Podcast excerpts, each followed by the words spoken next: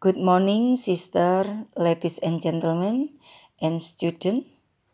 Let us have a moment of silence to pray, to listen to the holy people. In the name of the Father, of the Son, and of the Holy Spirit. Amen. No, large crowds were traveling with him, and he turned and said to them, Whoever comes to me and doesn't have father and mother, wife and children, brother and sisters, yes, and even life itself, cannot be my disciple. Whoever does not carry the cross and follow me cannot be my disciple. Four weeks of you intending to build a tower doesn't first sit down and estimate the cost to see whether he has enough to complete it. Otherwise, then he has laid a foundation and is not able to finish, all who see it will begin to ridicule him, saying, This fellow began to boil and was not able to finish. Or what king going out to weeks war against another king will not sit down first and consider whether he is able with 10,000 to oppose the one who comes against him with 20,000?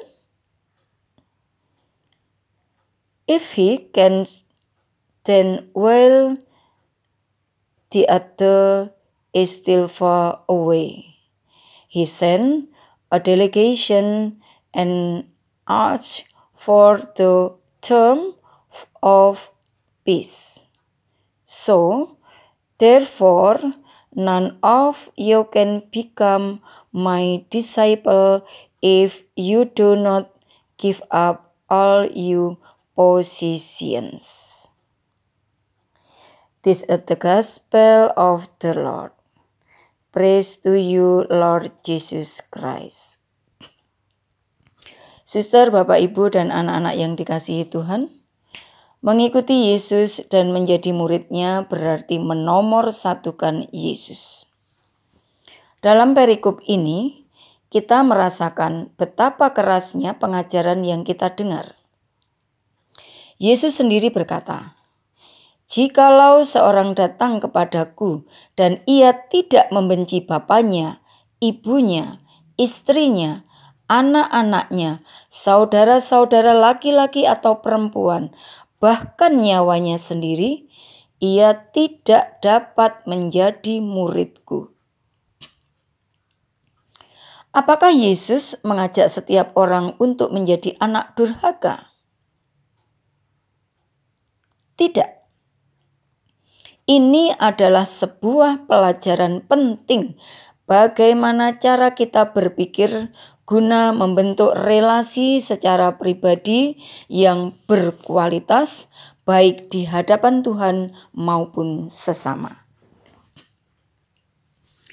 Karena Yesus paham betul bahwa cinta yang begitu melekat pada hal duniawi akan menghambat perkembangan iman seseorang. Injil Lukas mengungkapkan, barang siapa mencintai Yesus tidak lebih dari cintanya pada orang-orang yang paling dekat, belum layak menjadi murid Yesus. Orang tua dan keluarga melambangkan apa yang paling dekat dengan seseorang, apa yang mungkin baginya paling patut mendapat cinta yang paling besar. Inilah hal yang mendasar itu. Yesus menuntut para muridnya untuk mencintai Allah secara total.